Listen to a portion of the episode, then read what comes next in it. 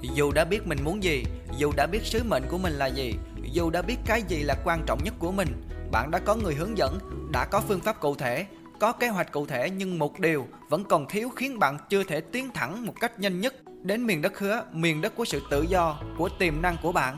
Đó chính là năng lượng của bản thân, hiệu suất của bản thân. Luôn trong trạng thái lờ đờ hoặc cùng lắm là hào hứng được trong khoảng thời gian rất ngắn rồi lại tiếp tục lờ đờ, mơ màng như những zombie.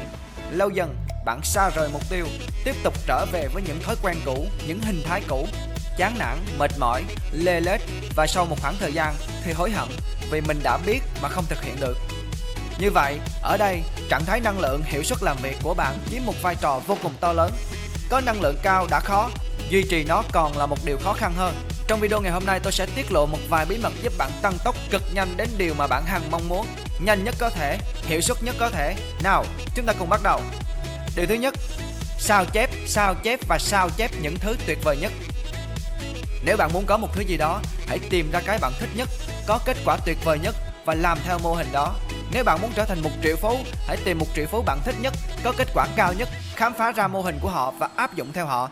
Nếu bạn muốn trở thành một ca sĩ, chọn ra ca sĩ yêu thích nhất, mê nhất, học cách phát âm, cách luyện giọng của họ, cách họ tạo ra các sản phẩm âm nhạc.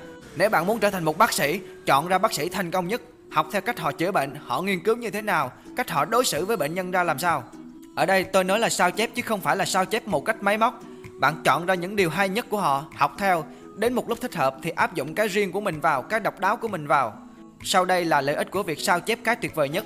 Một là giúp bạn thấy rõ được cái tương lai của mình hơn, bạn cảm thấy hào hứng với nó và đó là một cái động cơ cực kỳ mạnh. Thứ hai, hạn chế tối đa thời gian mò mẫm. Phương pháp bạn đang áp dụng là của người đã thành công và không những thế đó là người thành công nhất, bạn không còn lo lắng gì nữa. Đã có hàng xịn nhất rồi, đã được thử nghiệm rồi, bạn cứ thế mà áp dụng thôi. Thứ ba, bạn không cảm thấy cô độc.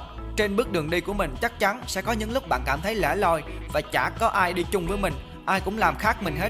Vậy lấy đâu ra thứ để mình bấu víu niềm tin vào khi chỉ có một mình làm nó? Vâng, thì đó chính là những cái mà các huyền thoại trước chúng ta đã làm được, đã có kết quả rồi. Đó là thứ khiến bạn luôn vững tâm hơn, mạnh dạn hơn trong các quyết định của mình.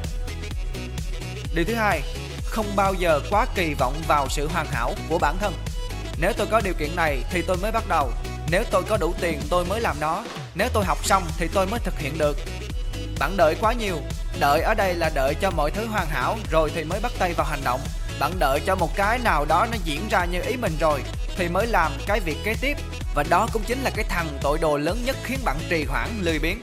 Nỗi sợ lớn nhất, mối nguy hiểm lớn nhất đối với mọi con đường dẫn đến thành công đó là nỗi sợ không hoàn hảo. Bạn sợ mình không có đủ tiền, không có đủ kỹ năng, không có đủ hiểu biết. Nỗi sợ đó nằm sâu trong tâm trí như một tảng đá cột ở chân bạn khiến bạn dường như không lê chân nổi. Cứ mỗi khi muốn bắt tay, bạn lại nghĩ mình chưa hoàn hảo, thế là lại bắt đầu quy trình chờ đợi, chờ đợi, hối hận, hối hận. Muốn bắt đầu lại nhưng lại cảm thấy không đủ điều kiện, lại chờ, lại hối hận. Vì vậy, khi đã đưa ra quyết định thì cứ làm cái đã, làm nó, làm nó, sai cũng được nhưng cứ làm, không chờ đợi cái gì hết. Cứ làm rồi cổ máy của bạn sẽ trơn tru và chạy nhanh thôi. Điều thứ ba, hình dung ra mẫu người mà bạn muốn trở thành, lặp đi lặp lại nó ít nhất một lần một ngày.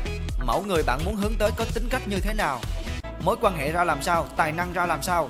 Đừng giới hạn trí tưởng tượng của bạn, hãy để nó bay bổng nhất có thể. Nếu không tưởng tượng ra được thì nhờ sách vở, phim ảnh để làm mẫu, đọc, xem, tìm hiểu về các tiểu sử nhân vật nổi tiếng, tìm hiểu về cuộc đời họ. Bạn thấy cuộc đời họ hay quá, thú vị quá, nhiều điều học hỏi quá. Bạn học một vài điểm hay của họ khiến bạn thích thú, rồi tiếp tục các nhân vật khác. Cuối cùng, bạn tập hợp lại thành một mẫu mà bạn ưng ý nhất. Lưu ý hai điều cốt lõi sau đây. Một là không được giới hạn trí tưởng tượng của bạn vì những thực tế trước mắt. Hai là mẫu hình đó phải khiến bạn hào hứng khi nghĩ đến. Chỉ nghĩ đến thôi là cũng đã có năng lượng lắm rồi. Thu thập tranh ảnh, câu nói nổi tiếng liên quan đến mẫu hình của mình, rồi để nó xung quanh mình hàng ngày, đọc về nó, xem về nó hàng ngày, để nó ngấm vào bạn.